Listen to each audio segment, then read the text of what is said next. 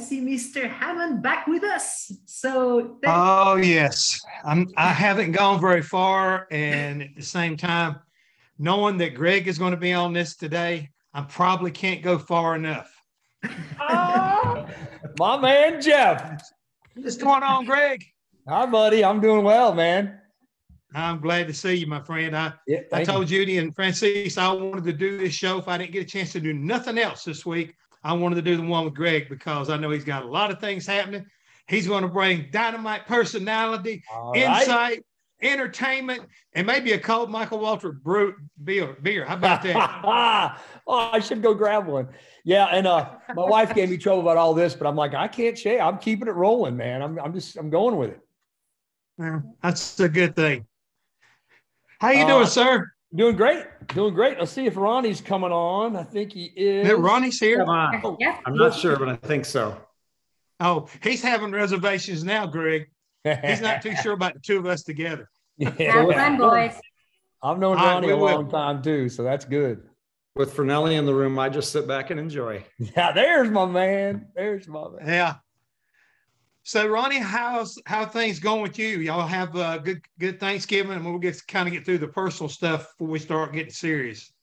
Yeah, we, we had a great Thanksgiving. You know, we opened up a manufacturing operation down in Concord. So uh, my wife and our two youngest kids, we decided to buy a house down there. We've been making that our home. So really enjoying the North Carolina weather and a great North Carolina Thanksgiving.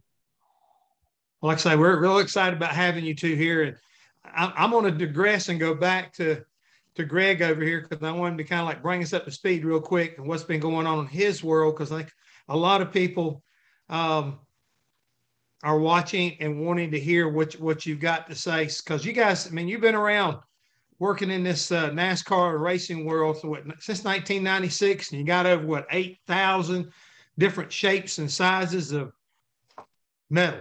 I mean, everywhere you look, metal, steel, yeah, man. Yeah, we just celebrated our 25th anniversary at Stock Car Steel and Aluminum, which is uh, mm-hmm. something I'm very, very proud of. Um, had a little bitty party. It was uh, oh boy, it was uh, it was more like a, a wedding party. It was so crazy, but um, a lot of the old guys came, you know, from from way back when, and and mm-hmm. helped the celebration. But very proud of that. Um, you know, what started as humble little beginnings of Stock Car Steel and you know saw a little niche for the NASCAR market has really kind of expanded into something kind of kind of big and and uh, something I'm very proud of. And we've got you know at a satellite store in Indianapolis now. We've got uh, you know the, the, performance parts and the uh, industrial supplies and of course the steel business is just keeps rocking and rolling. So very proud of what my my staff's been able to do. So real quick, Greg, because again, I want to get Ronnie because we got, I think we got a lot of stuff to talk about, you know, c- collectively. Um, but you know, you weren't good, at, you weren't happy enough doing the steel deal. You just kept expanding. You know, why is that? I mean, what what do you see, and what what drives you to continue to basically expand your footprint? Well, I think, you know, any entrepreneur, I think Ronnie's kind of like I am too, is any entrepreneur, you know, kind of, I mean, you just kind of want more, right? This is fun. This is great, but I'm, I'm, you know, what else can we do? And, um, you know, what else can we grow to? And, and I think, you know, I, have never really even thought about an end game other than I just want to keep growing and leave something for my kids to run one day. Um, so when Stock Car Steel, you know, we were a NASCAR business. I mean, that's what we were. We were born out of NASCAR. We were born for NASCAR. It's what we did. It's why we're in Mooresville, North Carolina. And worked really hard and did a great job of of kind of getting a monopoly. I mean, not kind of. We pretty much had you know every race team, every car that ran on Sundays. Every, the entire car was built out of stock car steel, and um, you know every team, every piece of that car. So you know the, the question was, what do we do next, right? And one of the things that I thought of is you know kind of two ways to grow organically is well, what else? What other industries out there, you know, buy the products that I stock? And you know, there's sign companies, there's machine shops, there's there's other little niche businesses that buy what we what we stock in, in our in-house. Um, or what else can we sell to the industry, to the market that we have right now? And you know, rather than going out and finding other other uh, you know other markets that would buy the products we have, I thought, you know what, we've got a very very loyal customer base, being the NASCAR teams. The barrier to entry is pretty high. Like not everybody can just go knock on the door and you know, you get to know the, the, the NASCAR teams and the purchasing agent. So why not look at what else we can sell those guys, the same customer base? What else can we add to our product mix that they'll that they'll like to have? Um, and we did that. First of all, was with SRI Supplies, and that was industrial supplies. So adhesives, abrasives, fasteners, cutting tools, and that's when SRI kind of entered the, the fray of the, the stock car steel business. Um, and that was uh, almost 20 years ago now today that they they came in and um, it was a neat company. I bought it from a, a, guy and his dad who were, you know, they were struggling a little bit. They just didn't really have a, a banking relationship, so they didn't have a really good inventory. They had really good salesmen, really good relationship with vendors, but they, yeah. had a lot of back orders, and that doesn't work with with race teams. You know, race teams need it, and they need it now. So they were struggling. So I went in and and got uh, bought that business, and that immediately just kind of took off because again, it was the same customer base. We uh, that business does a lot of VMI, vendor managed inventory, where our salesmen go into the race teams every, you know, every once a week or sometimes more with the big teams, and we go through their their their uh, parts room, we'll go through all their shelves and uh, see what they need. We write up an order, purchasing guy signs off on it. Next day we deliver it, put it on the shelves for them. So that kind of service really, really, you know, uh, catapulted us with the race teams. And hey, these guys are awesome. These guys know what they're doing. And that's another business that could easily spread out to other industries. But we're a racing business, man. That's what we do. We like we like dealing with motorsports. Um, and in the same time at Stock Car Steel and with SRI Supplies, you know, we did branch out of our you know of our comfort zone of NASCAR, but we branched out into motorsports. So we got more, a lot a lot of what our branched out is in the in the dirt racing.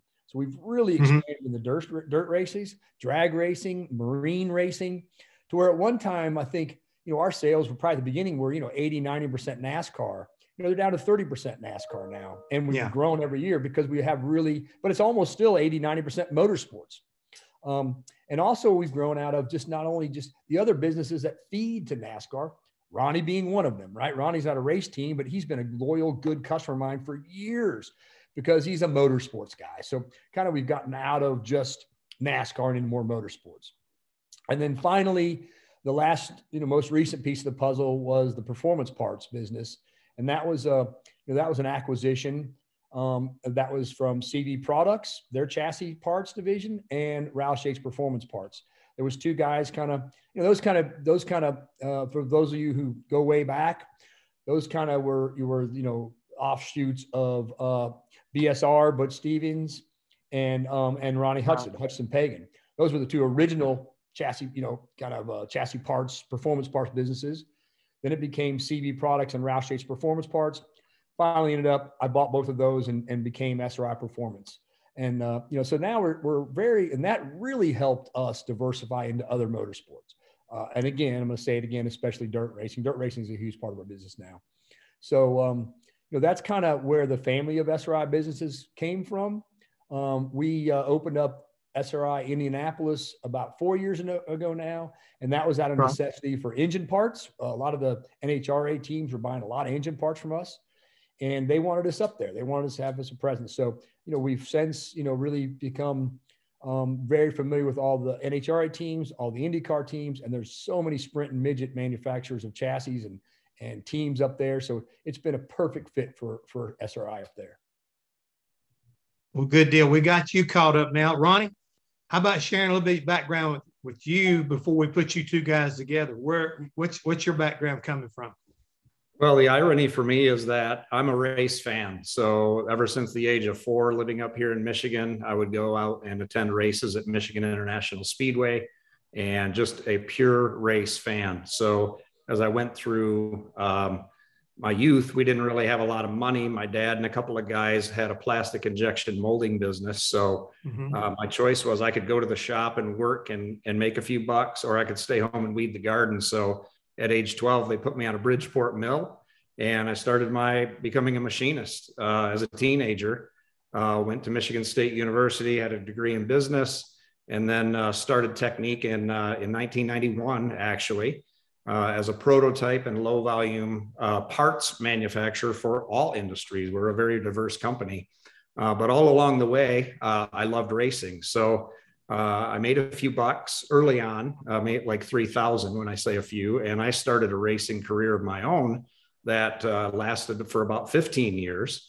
And I reached a point where racing was not my my livelihood. You know, it just couldn't sustain what I was looking for out of life. So I decided to retire uh, in 2003.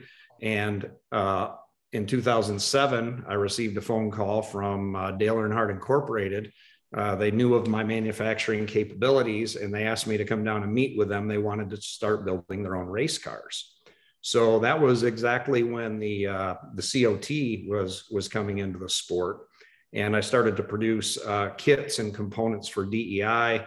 Then through the Chevrolet relationship, that morphed into Hendrick and RCR, and then 15 years later, we're making parts for essentially everybody.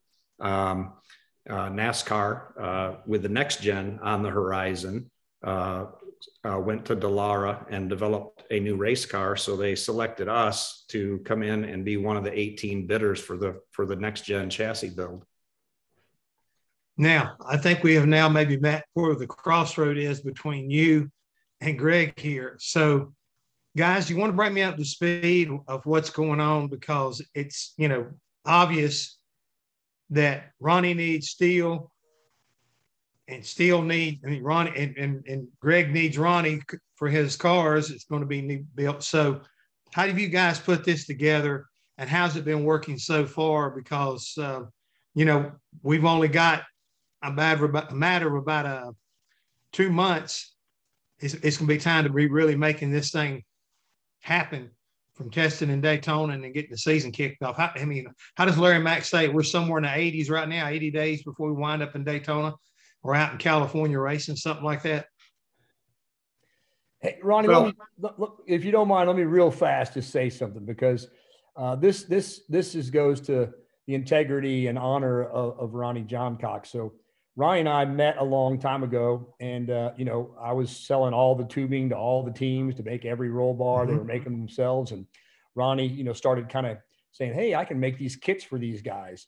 And um, Ronnie has a enormously large and successful uh, machine shop, but he can tell you more fabrication and manufacturing facility in Michigan. And you know, there is a large steel service center in his, you know, you could hit a, a driver and, and, and, you know, a golf ball and hit it with a driver to this, this place. And, and uh, Ronnie buys a lot of steel, you know, a lot every year with nothing to do with racing. And uh, Ronnie, um, you know, Ryan and I met and Ronnie and I, um, you know, kind of worked together and, and kind of built this whole chassis kits. Well, he did it all, but, you know, I kind of helped introduce him to some people and, and, and Ronnie has told me, you know, Ronnie told me years ago that, you know, hey, Greg, you're my you're my steel guy for NASCAR. And um, and you know, I don't know how many years it's been, Ronnie, but it's been a lot. But Ronnie has kept his word on that. And Ronnie and I are, you know, he's one of my biggest and, and most favorite customers there is. And, and uh, I just, it really goes to his character that, you know, he has stuck by Stock Car Steel and together we have really, you know, gone after this. And, and, and, and I mean, he's done great for my business. I hopefully I've done pretty good for his too. And, and now we're in the next gen together. So it's awesome. But thank you, Ronnie. Yeah, well, our pleasure. I mean, thank you, Greg. I mean, for 15 years, Greg has been providing materials for us. And uh, for the rest of our business, we have hundreds, literally hundreds of different suppliers, um, mm-hmm. dozens of steel suppliers. But the difference is Stock Car Steel, as a specialist, understands the demands and the needs of racing. And Jeff, you as a former crew chief know it's all about lighter weight, right? So we go through great lengths to grind our materials down to minimum wall thickness to meet the rule requirement, uh, not less, but not more. And a typical steel supplier, you know, they they don't care. They don't care about racing. They're looking at inventory turns and and margins and percentages. They they're not they don't care about racing. Well, Greg and and at Stock Car Steel and Technique, I mean, we're we're racers. We get it. We understand it. And if you don't understand it and get it, you can't do the industry a good service. So that's, that's really why all we that's, that's all we care about, really, right? I mean, that's all that's all we care about is hey, we got to make the best tube, the best products for racers. Uh, and, and I think you know we've got a lot of racers on here, but if anybody that's not totally in tune with the idea, I know when I came along, we always had a good car over here, and then we have a bad car over here. and you look and you say, well, they were both built the same way. They were both assembled the same way. But back in my time, I don't think we paid enough attention to the detail of the tubing. And, and the more we got understanding flex and, and how twists come in, into play and, you know, all the good things that go into building a dynamic chassis, the very beginning is that first piece of, you know, round tubing that comes off of the, off the rack to start trying to, be, to repeat the, the uh, repeatability of building a car correctly so that when you build 20 of them, the driver can't come in and say, I like 12 because it feels better. Shouldn't be no difference, but that, that is part of the problem. And you guys have just touched on it is the detail. It's attention to the detail. If you pay attention to the detail, the repeatability will come along with it. If you learn how to, you know, come up with a procedure through all of it, and you understand that, Ronnie, from your your years of, of, of making that precision part. And Greg, you've been probably blessed out since day one. When you get something that's not like what somebody really ordered, you start understanding the reason why. I mean, you know, you, you didn't have to come in with the knowledge. That the racers themselves will educate you if you let real quick. Am I, am I wrong? Real quick, they'll educate you. Exactly right. Yeah, and, and it's so, hard because you know steel, tubing, anything, sheet metal. You know the manufacturers that manufacture the steel mills, right? They have tolerances, you know, plus or minus tolerances. Right. Well, they're not going to make the stuff really close to the minus, right? They're not going to make it as thin as they can because they don't want to go under and get scrapped. And stock car steel, like I said, has had 100% of the market for so long, and our market share is huge. Our market share to a mill is nothing. Like we are, we have the entire NASCAR market, and you know what? It doesn't crack. It, it's nothing to a steel mill. And we've gotten lucky, and you know, and, and we've gotten a lot of steel mills who have people that work there that are huge NASCAR fans, so they end up loving us. Like I got a great story about Nucor where, you know, we were trying to back when, uh, and Jeff, you know this, back when they English wheeled, you know, fenders and and uh, you know, these guys were artists, right? The, the guy that made your fenders yeah. in the race team was the probably the highest paid guy there, and he was an artist. Like they would make these fenders from a flat piece of, of sheet with no machines, just their hands on an English wheel. And you know, we were getting a, a load of tube uh, sheets in, and we order the exact same sheets again, and they come in, and we get complaints. This stuff's crap. It's always different. Like, it's the exact same spec. It meets the it meets the tolerances. It meets the spec it's the exact same. Well, it's, it sucks. Well, it, just it doesn't work. Like, oh, so after years and years, or like months and months and months or whatever, you know, load after load, finally we called Nucor. We said, listen, guys, you know, do you have someone that can come here because we are having big problems? So they had a couple of their guys flew to, you know, Mooresville, North Carolina, and uh, happened to be race fans. So we took them to um, to, to DEI. They were huge at Earnhardt family. Who's your favorite driver? Earnhardt, man. Come on, get in the car. So we go to DEI, show them an English wheel. They talk to the guy who's doing it. These are the big shots at Nucor. Showed them what they were doing. Showed them a you know a sandbag and a hammer. Showed them the English wheel. These guys like, oh, now we get it. Went back to New Nucor. Next thing you know, we've got like quarter mil tolerances where you know the tolerances like this. They cut them down like this for us Heck, they they loved us from then on.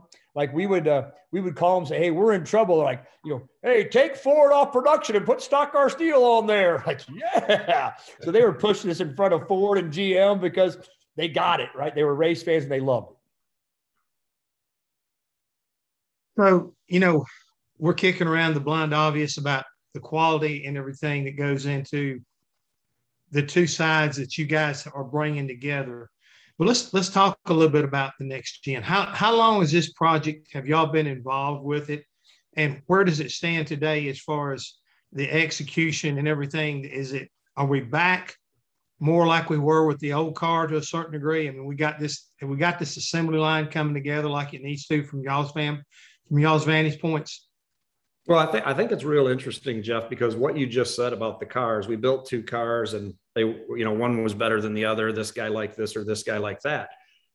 For years and years, a race car chassis builder, whether they were a third party or whether they were internal to a team, your objective was to build the next car better than the previous car.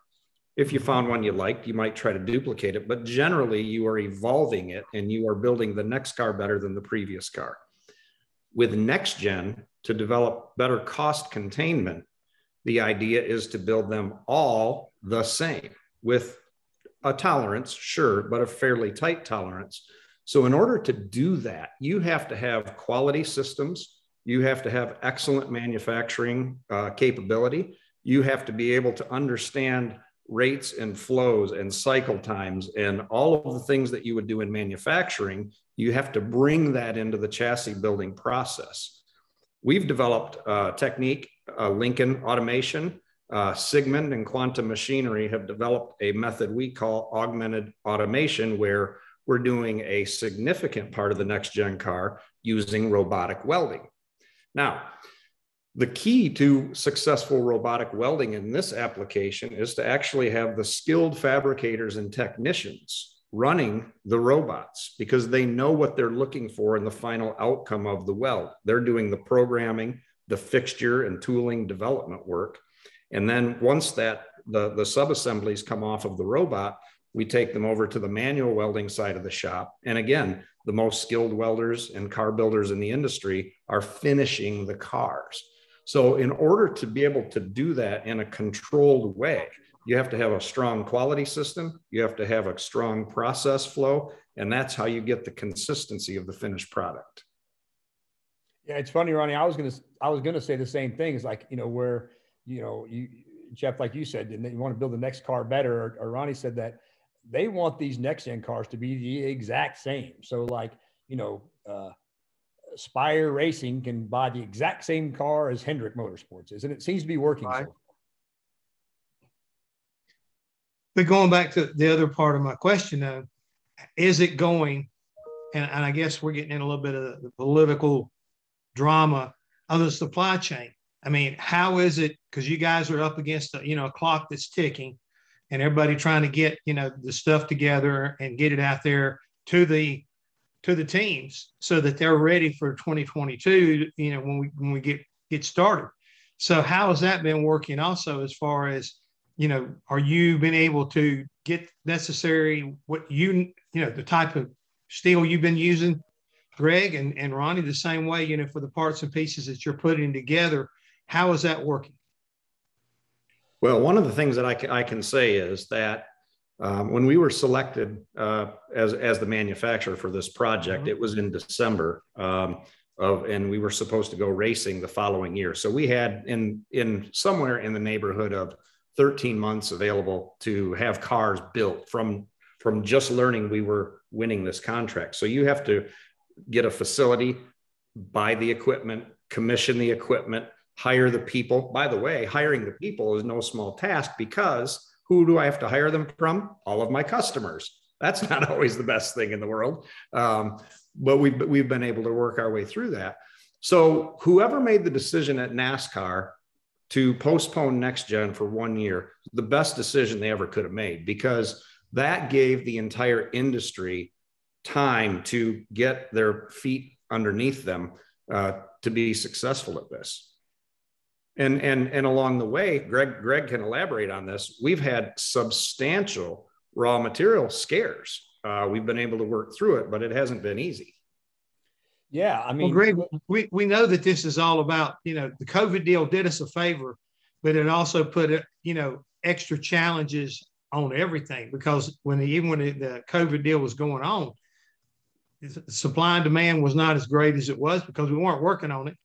And the other time, other side, there were other needs out there. I mean, I need, I mean, I know I was over one time and, and asked for a piece of Lexan, and I thought somebody was going to cut my cut my hand off because it said uh, we, we, ain't got none. I mean, that's because Ronnie did, took it all.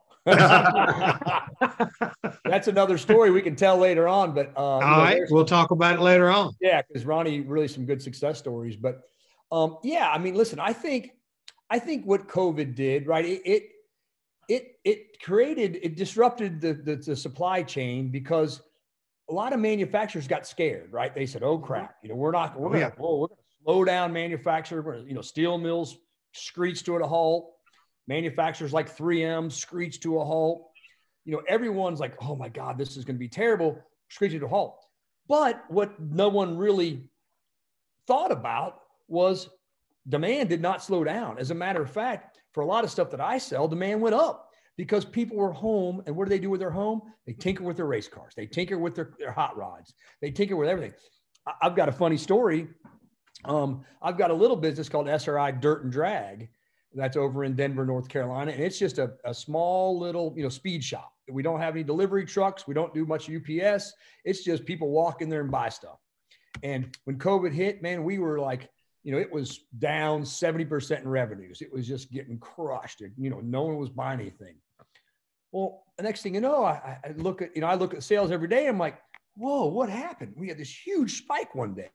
Then the next day, the next day, like the next week was higher than pre-COVID sales. I'm like, what is going on? I call the general manager. He goes, yeah, dude, all these dirt racers, local dirt racers, all got their $1,200 incentive, you know, uh, government check. And They came straight over here and bought parts for the race cars.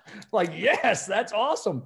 But, you know, but that's what happened. Like, I think no one thought that demand was going to keep up. And sure enough, it did. I mean, you know, yeah. we, we got a year's, you know, we got a year's break on next gen, but that didn't mean we weren't, st- we weren't stopping buying stuff we continued to buy stuff for the next gen car. And it, and it did get scarce. And a lot of what's happening right now, as far as parts goes, is people too, right? So, you know, these guys who, who bid on these contracts to build, you know, whatever, a, a, a carbon fiber body panel. Well, you know, they they were all geared up. Well, next thing you know, they can't get any help. Your people aren't going to work, so it's hard to find hard to find labor. I think it's hard to find raw materials.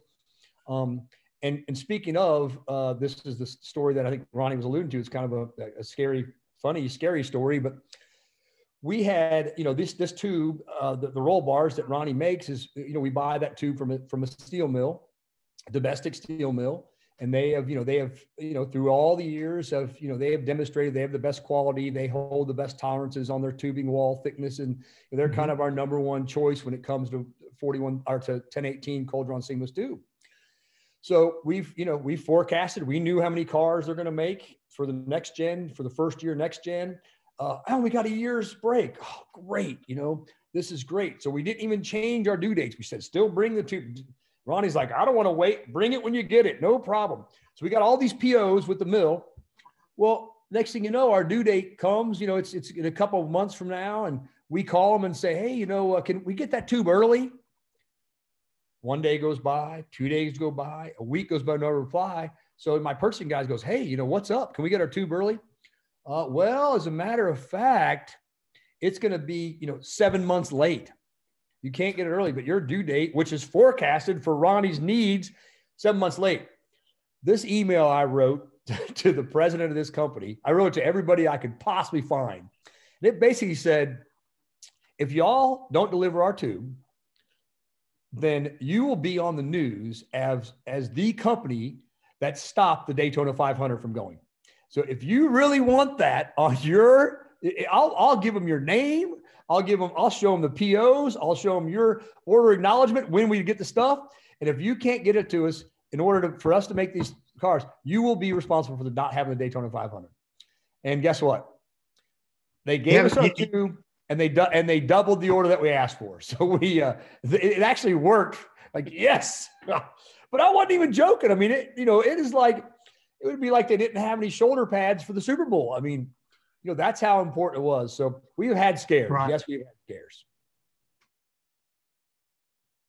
So Ronnie, were you you did you get a copy of this email? Well, let's just say I um, convinced Greg he probably was it was in his best interest to make that call. yeah, listen, I was I was uh it was not a good week for me. I was freaking out. Um, but you know, everything worked out all right. I mean, I mean, look, Jeff, we we are an innovative company. Our customers have lots of demands. Our our customer base is brand name America. When they need something, I have to go get it. And if I can't get it from one place, I have to go to another, to another, to another. Now, uh, stock car steel, like like Greg said, I've been very loyal to Greg, but he's been very loyal to us. So we wanted to s- stick it out.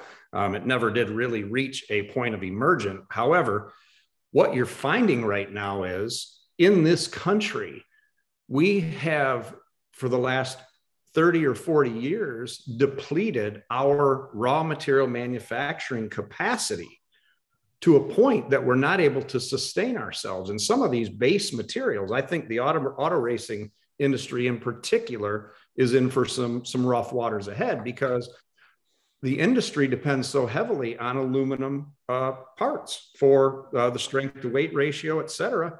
China mm-hmm. has recently shut down 70% of its magnesium manufacturing capacity, and you need that magnesium to be able to produce the aluminum. Well, we can't just quickly create magnesium processing facilities in this country due to environmental regulations, uh, just just building it in general. So there are there are some uh, some rough waters ahead in this racing industry for raw materials. Um, so what's happening? We're exasperating the problem. So I know this is happening, right? So what am I going to do when I find some? I'm going to buy all of it. Well, that just makes the problem worse.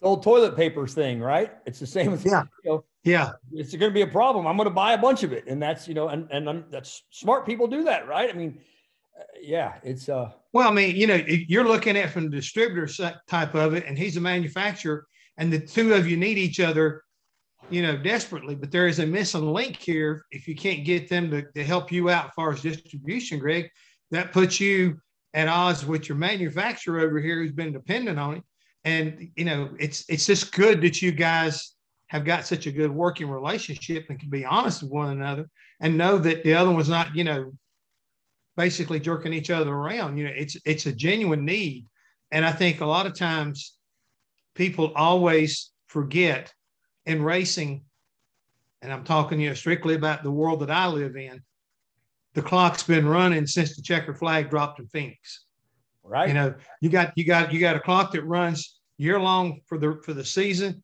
and then you got that downtime that you that clock starts running immediately at the end of the that like I say that last lap and runs to we whenever that first practice session is the first race. And we're and again it, we're off at it, and and if we're not ready, they don't change the schedule. I mean, yeah. as you alluded to, and so did you, Greg. We got a break. The COVID deal did us a favor in a lot of ways with this new revolutionary gen car, uh, next gen car. But it, ain't gonna happen this year. It's you've got to put the product out there and get it done. People always say, um, you know, oh, hey, you know, people that don't know the industry. Oh, I guess you know, boy, after November, you got some time off to chill, huh? Get yourself like, oh no, no, no. After November is when we're the busiest all year long. I mean, we sell more stuff during, you know, between November and February than any time of the year. So yeah, um, yeah, there, there's. I was I was going to say something about on the distributor side and what Ronnie was talking about, um, it, it's hard, right? Because as a distributor, you want to turn your inventory. It's very important to turn inventory uh, because of cash flow, because of receivables, and you know if you're you're mm-hmm. stocking too much inventory, and you know it, it's just tough, right? So the best thing in the world for cash flow is to turn inventory. It's really important. Well, in this this time, we don't we, I don't care about turning inventory. If you have something, my purchasing guys, don't worry about turning. All I used to tell my my purchasing guys, turn inventory, turn inventory. Well, now I say buy, buy, buy, buy as much as you can, get it in stock. Because what's a lot of things what's happening right now at Stock Car Steel is we're getting orders from people that have nothing to do with motorsports that have never even bought from us before because they can't find it anywhere. So they say, you know, our salesmen get a call. It's like, hey, I've, you know, they've never heard of the people. They're not race teams. Hey, I've tried everywhere. I can't find this anywhere. Well, I tell my salesman, well, then to chain, you know, they say that, well, you know, you can get some margin out of that thing and we have not in stock. Hey, we've got it. So you're a hero to these guys. So it's been really good for our business. But so now we don't, I'm not worried about turning inventory. I'm worried about buying inventory. Well, you know, what we got to be mindful of is which might happen is, you know, right now the prices of everything, raw materials is as high as they've ever been. Well, if we're buying all this material and the market all of a sudden opens up and everything else, and so the prices crash, we're going to be stuck with a lot of high high dollar inventory. So it's a game we got to play as a distributor. But right now, the game is have it in stock so you can sell it to your customers, and especially next gen. Yeah. Well, and I feel very good, you know, where, where next gen is right now with regard to raw materials in our process. We we are purchasing ahead. We're forecasting out what we really will need or believe we will need, not mm-hmm. only for the initial fleet deployment, but the consumption that will occur. And I, I, feel like we're in we're in a good place. Uh, we have bought a lot of material. We have millions of dollars of steel inventory right now, but uh, we're not we're not going to have any shortages. It doesn't appear. Absolutely. Right. Well, that's good news right there.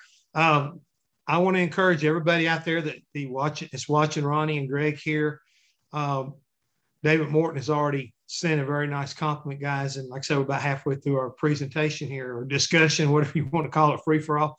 Um, Great here from two motorsports industry leaders, Ronnie and Greg. Thank you for thank you, gentlemen, for taking the time to be a part of the Portrait Race Industry Week because uh, I think everybody understands exactly what you've been sharing with those who are listening about the problems you can get into. I can remember back in the day when I worked for Junior Johnson, um, we always got to the end of the year and it with season as soon as over with, he'd get with his tax people and he'd see how much money he had to spend to be able to, you know, not to pay taxes on it. So we'd go out and we buy inventory, you know, from somebody, um, stock car Protestant at the time from out west. You know, we'd buy stuff, cars from Banjo Matthews, something from Hutcherson Pagan. But we, I was given like the race car stuff, brakes, radiators, whatever. And then the guys that worked in the engine room, well, they would get whatever kind of, you know, new honing, honing machines. And then also, also you get the, uh, the Bridgeports and new lathes. So the overall philosophy, I guess, is where I'm going with this. It's still the same process that we've been doing, but today it's a lot more of an urgent because a situation there, it was all just about cash. If you could, you had the money to spend, there was products sitting there that you would get and get pretty quick. But you guys are having to hustle. It's kind of like you're having to hustle and find the stuff. It's not like pick up the phone and somebody's got it on the shelf or making it where you know you can count on. It's it's a lot more seems like a lot more gut wrenching. Well, I'll right. tell you, I'll tell you another material that we have is uh, 412 stainless that we use for locomotive exhaust uh, for Amtrak trains. Okay. Um, the typical lead time on that material would be eight weeks. Now it is 12 months. So we've literally put together a tactical team of purchasing agents that focus on expediting and or acquisition in places we've never been before. And I think you just have to do that today to, to be able to get what you need when you need it. Mm-hmm. You know, you said 12 weeks.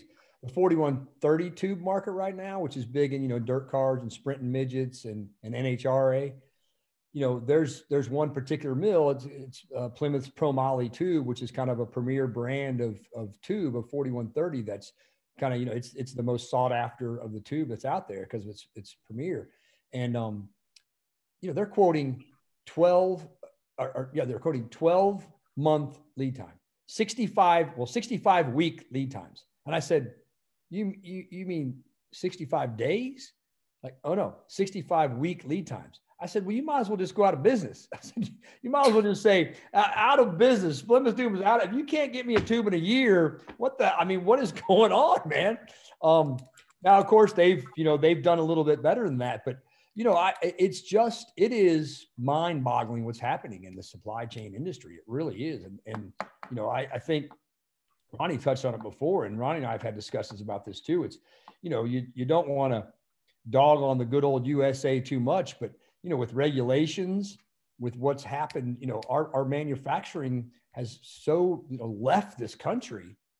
And, you know, like you talked about the magnesium with, you know, we're still reliant now on other countries and especially some countries that aren't, you know, our biggest fans, that you know, it, it's a, it's you know, it, it's not to talk politics, but I feel like you know, hopefully, COVID opened enough people's eyes that we should need to bring some of this stuff back home.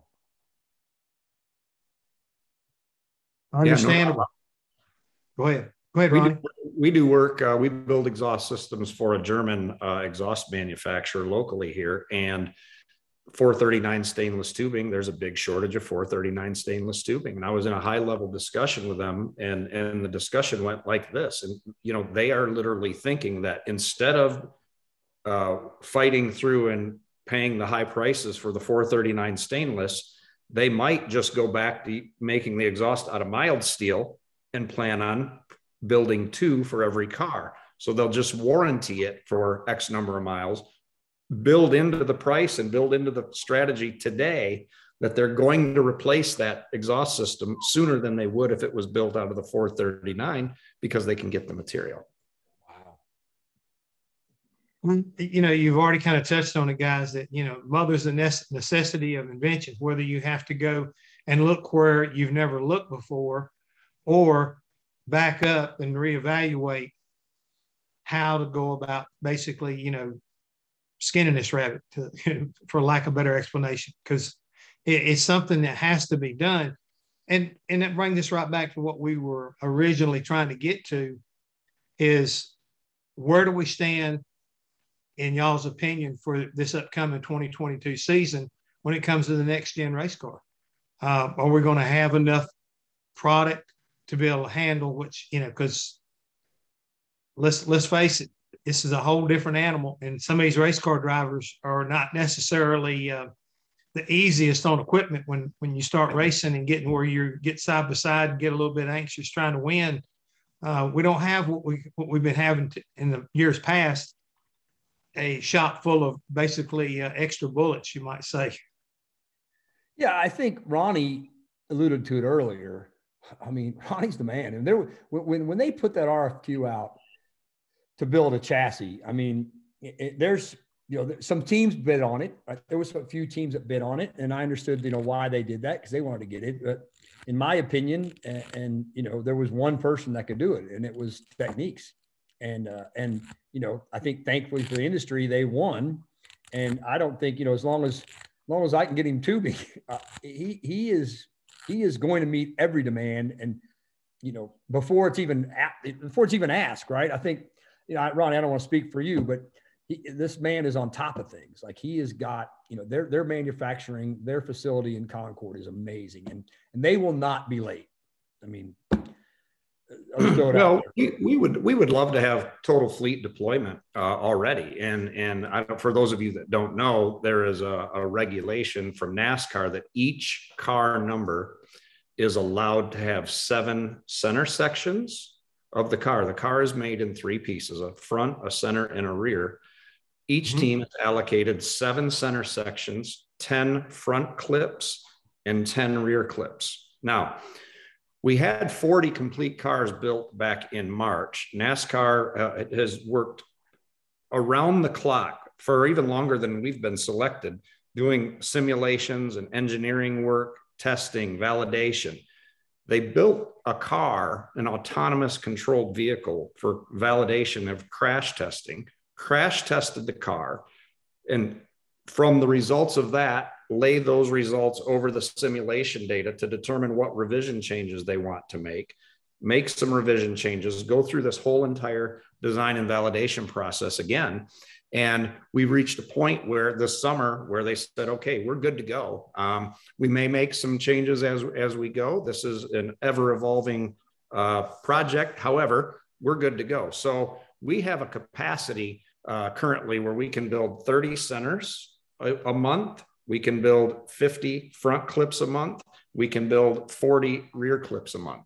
So that is what we are capacitized to do. Now we can do a little mix and match with that to say if we need if we want to go to 60 fronts, we could reduce down to 25 centers, you know. Um, but by the time we get to the end of December, each car number, okay, not each team, but each car number should have four complete cars of four fronts, four centers, four rears, minimum. And then we will maintain the pace to total fleet deployment should happen sometime the end of the first quarter. And then, of course, once we start racing in in uh, February, we'll have some consumption along the way. So I think I think we would like to have total fleet deployment right now. We don't, but we're working, I think, ahead of what the real needs of the teams would be today. Now, Jeff, you know, when Ron's when Ronnie says, you know, uh, they can do X amount of cars, he's talking chassis. So, um, and I'll, I'll kind of get a, a, broader picture if you'd like. Um, sure. So, and you know, kind of just a broader picture of the whole next gen car. So the car is made out of, I mean, we kind of all NASCAR and, and, and SRI kind of broke it down into 36 master parts. Okay. There's, there's a list of about 36 master parts and, you know, Ronnie having three of those front, you know, front front clip, rear clip, and, and, and center section.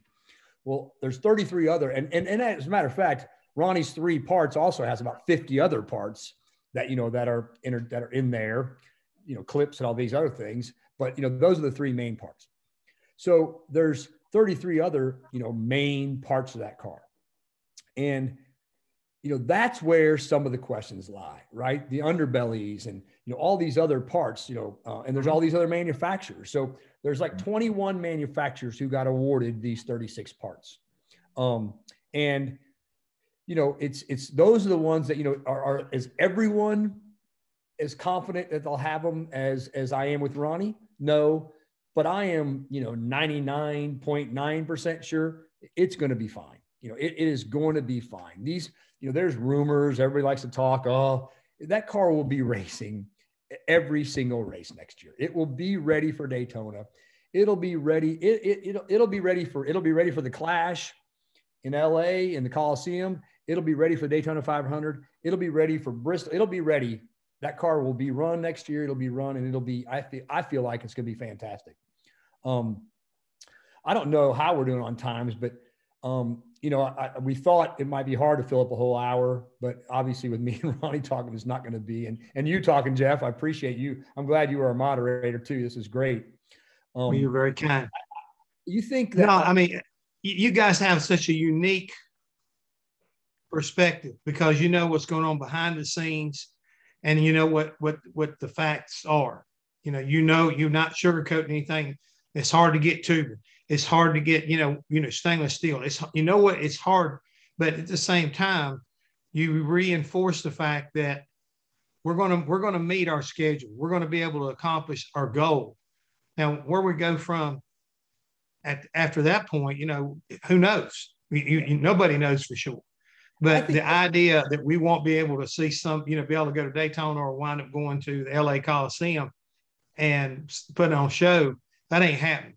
I mean, no, I've never, like say, not been around whenever NASCAR didn't drop the green flag when they say they were going to, unless, you know, something like 9 11, you know I'm saying? That kind of a, a, a, unspeakable situation. But most of the time, they, they meet their time slot pretty well.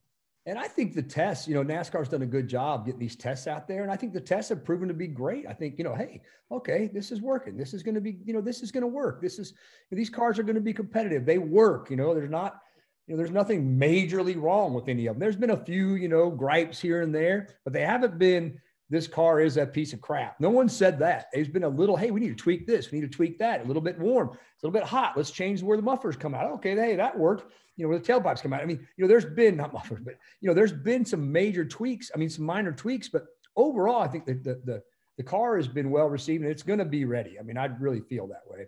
Um, and, and again, you know, kind of talking about uh, all those manufacturers you know, there there is, you know, this it's scary, right? Can a manufacturer get it done? You know, there's a single source guy that's making every one of the, you know, the, the bodies, every one of the window nets, every one of the wheel studs, every one of the, you know, every one of the wheels, every and, and you know, are they all going to be able to, you know, with with supply chain issues, with all that stuff, is it going to happen? And from what we've seen so far, it's going to happen. We we are distributing about half the parts um, is going through us. Uh, the other half of the parts for either because of NASCAR wants them going direct, like the front and rear clips in the center section. You know, NASCAR wanted those to go from techniques to the teams. Um, some of the, the hubs, uh, those wanted in the rear ends, um, those wanted those to go from the extract from the manufacturer to the teams. They didn't want any distributor in there. The rest of them are all kind of you know open to whatever, and we we SRI ended up landing over half of those. And um, it's going great so far. You know, we, have they're all serial numbered, so it's a lot of tracking serial numbers. You know, you've got to you've got to report to NASCAR. You know, who bought what? You know, what upper control arm? Who bought one prop shaft? You know, or, or you know who? So you you got to control all that, all the serial numbers of who goes what where, and um, you know, and it's it's just part of the NASCAR's. I think this next gen. I love what they did. I love the overall theme. I think it will. It already has you know, shown some parity. Um, it already has got interest of other manufacturers to come in the sport. So I think what NASCAR wanted to do is happening. I think the business model was a little bit broke, um, you know, before with, you know, teams, you know, obviously, you know, spending more money than they were receiving. So it was, wasn't a great P&L statement at the end of the year for a race team that wants to run for a championship. And I think next gen is going to change that. Well, guys, y'all have been very informative.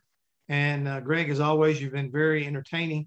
And Ronnie, if maybe sometime when I got a moment, I'd love to come by your place in Concord and, and, and get a chance to see what's going on. I go by Greg's place, even though he's not always there.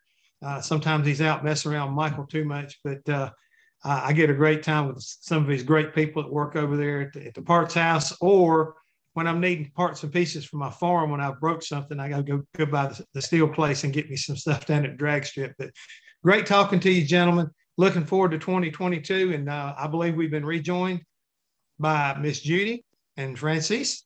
And guys, I think I've done all the damage I can here today. Well, Jeff, I have to say, I've been to Ronnie's shop. It's ideal. It's perfect. It's so set up.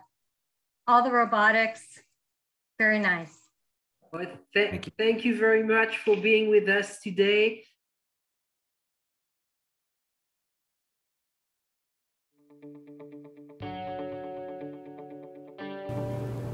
The concept for e-part trade is basically, in my opinion, there's a big hole in the internet. So the internet started many years ago, but there's never been an online business community for racers on the World Wide Web.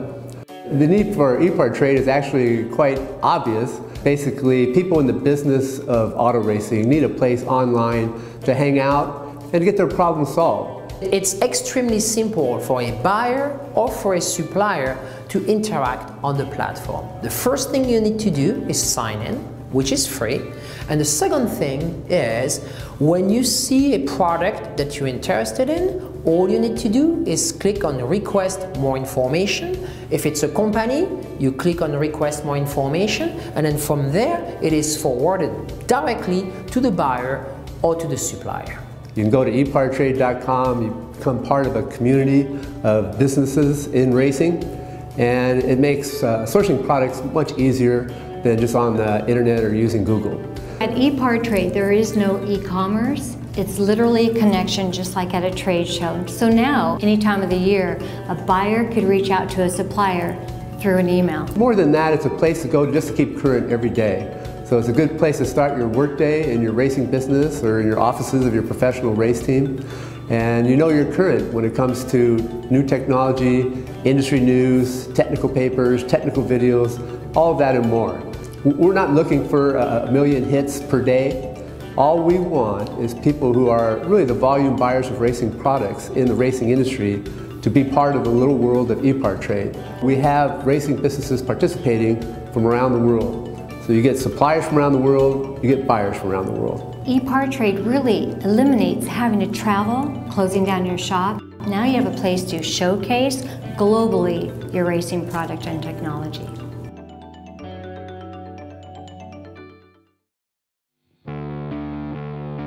There are two types of people racers and everyone else. Racer Magazine is for those who believe that racing is a way of life Racer embodies the excellence that defines a sport driven by passion, courage, and ingenuity.